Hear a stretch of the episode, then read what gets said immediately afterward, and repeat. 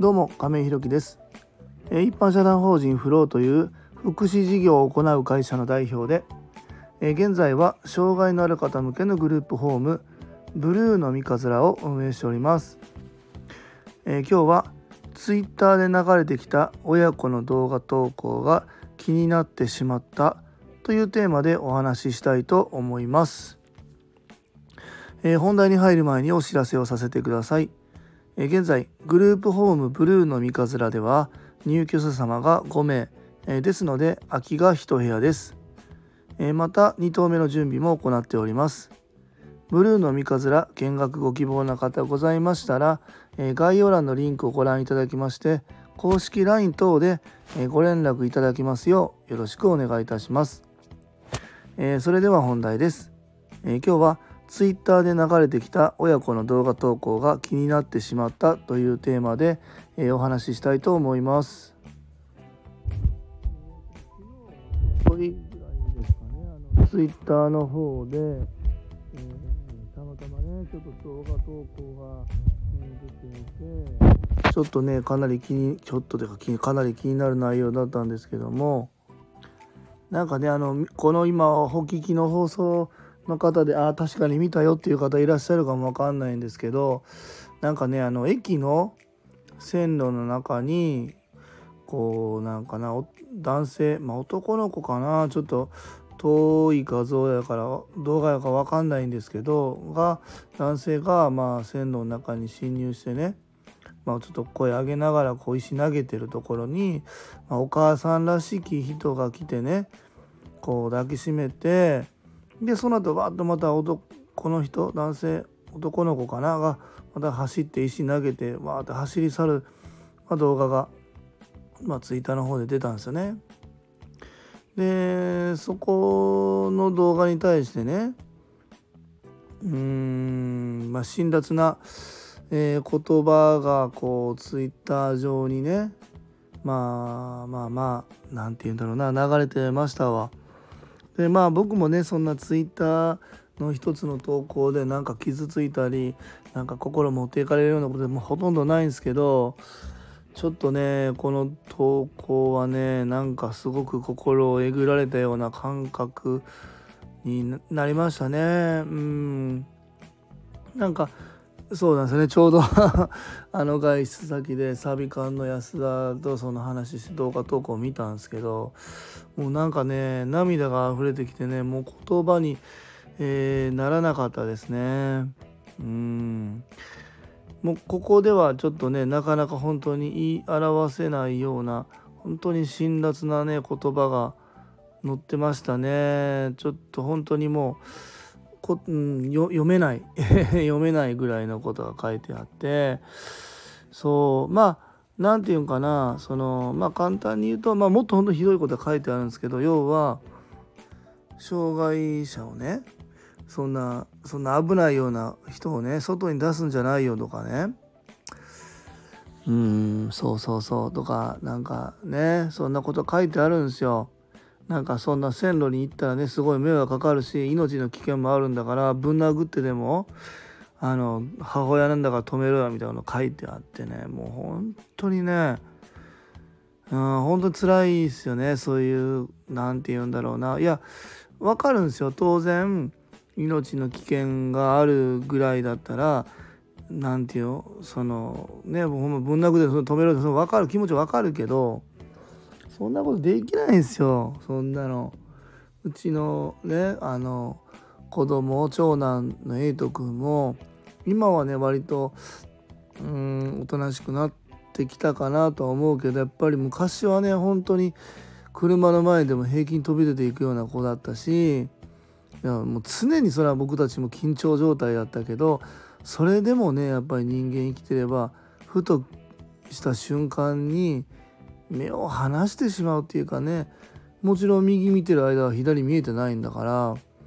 そうそこを手をつないでるけどスルッと抜けていく時もあるしそんなね何て言うんだろう命の危険があるからってじゃあ自分の子供をロープでぐるぐる巻きにしてね背中から紐通してつないで歩くかってないじゃないですかそんなことね。いやまあまあその線路で入って電車止めてしまっ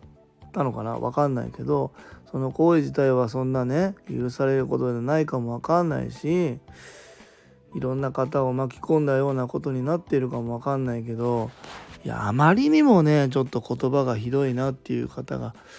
たくさんいたなと思ってうんすごい悔しい思いになりましたね。やっぱりその障害があってもなくてもみたいな言葉っていうのはいろんなところで聞くし、えー、僕たちも声にすることがあるけどやっぱりそれでもね、えー、世間は障害があるなしでやっぱり難しいなと思います。先日ね実はそのうちのグループホームの近くにレオパレスがあるんですよ。まああんまりねそのあんまりなすじったらダメなんかな分かんないけどでそこにお一人住まいねしたいなって思う方もいるからうちのグループホーム将来的にねで歩いて数分だからここだったらすごく僕たちも支援継続してしやすいしと思ってお問い合わせしたんですよね。うんでそしたらねその返答がまあ結果は断られたんですけどそのまあ満室だからとかそんなんやったら分かるんですけど僕別に情報も何も出してないですグループホーム障害の方のグループホームを一応やってまして、えー、その中の一人がね今後自立してグルあのグループホームを卒業してね一人暮らしするんでお近くの、まあ、レオパレスさん借りれたらいいなと思ってお問い合わせさせていただいたんですけどって言ったら回答がですよ、えー、騒音の問題もありますのでうちではお断りさせていただきますって言われたんですよ。いや騒音って何っつっていやその僕がねちょっと大声出して騒いじゃう人なんですけど住んでいいですかって聞いて断られるんだと分かるけど別に何の情報も出してない中で騒音があるの恐れがあるんでお断りさせてくださいって言われたんですよ。本当に腹立ってね悔しいと本当に悔しいなと思いましたね。だからその